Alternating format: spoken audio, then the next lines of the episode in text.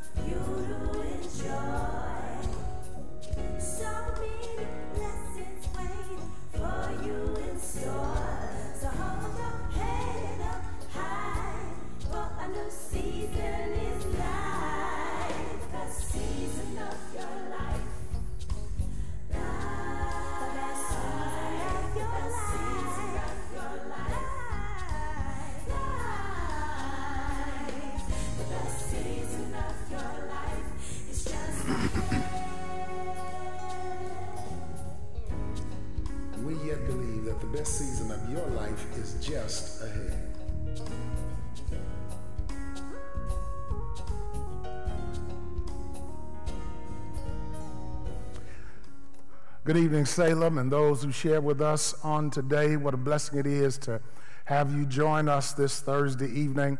Uh, we're grateful for your presence, your prayers, and your support.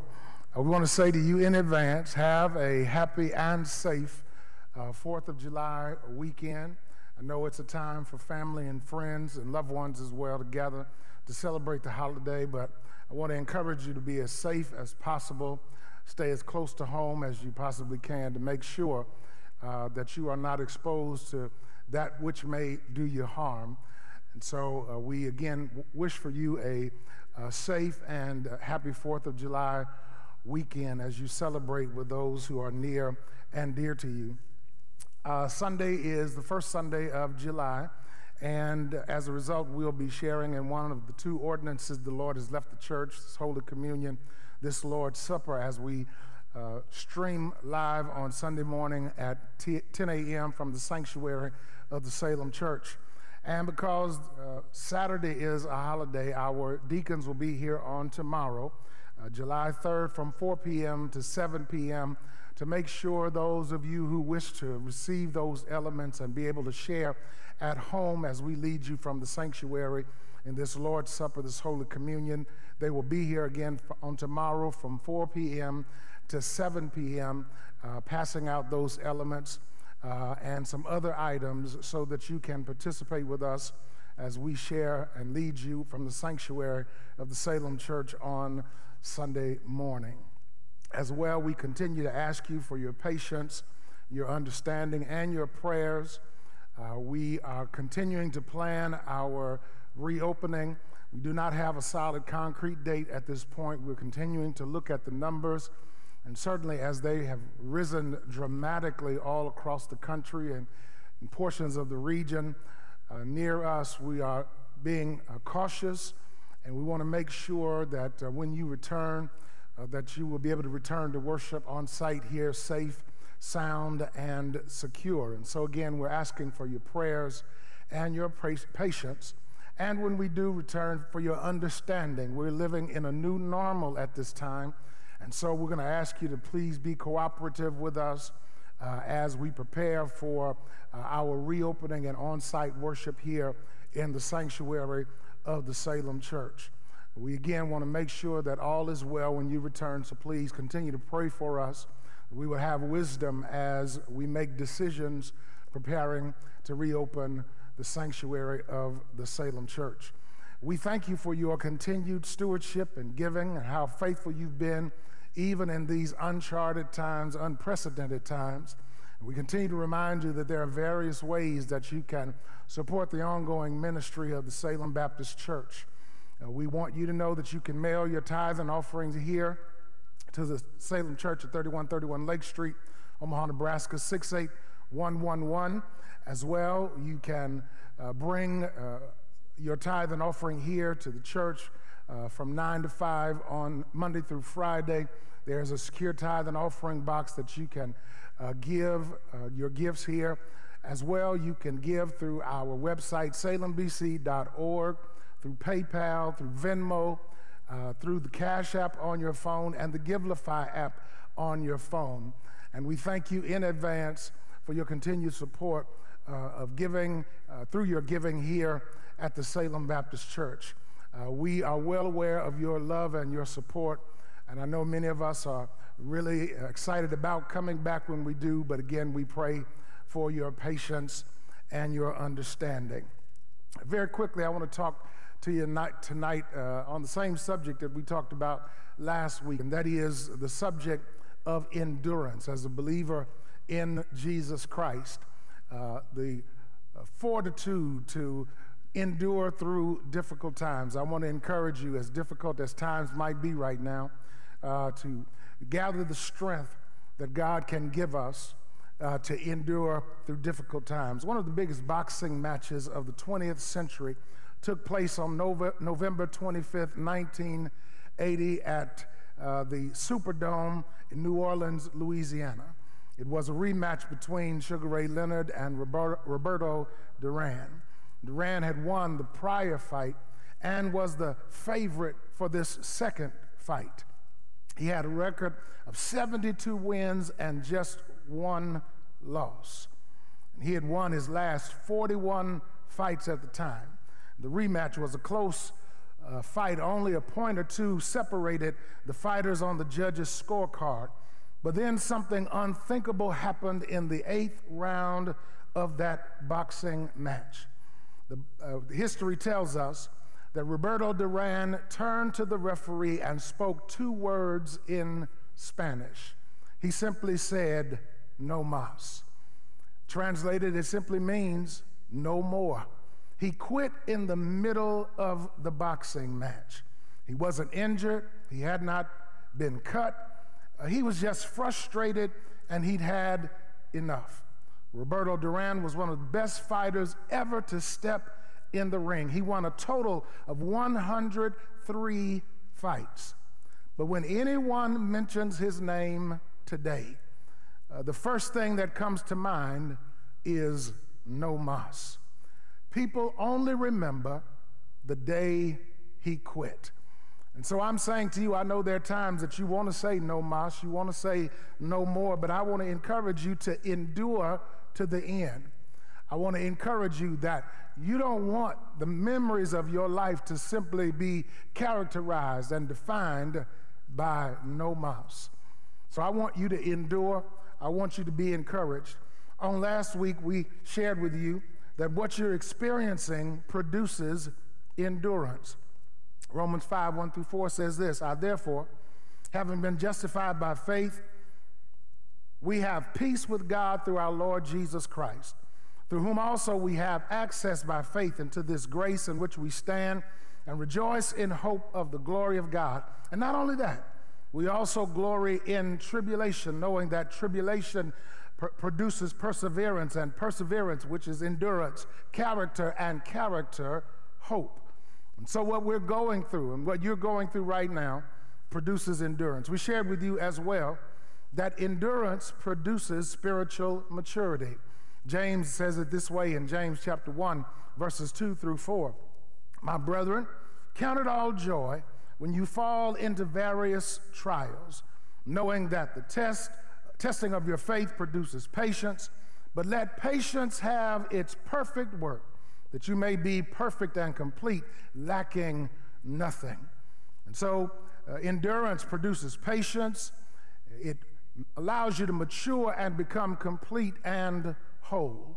And I want to suggest to you on tonight, as you listen wherever you might be, that we endure because of what dwells within us.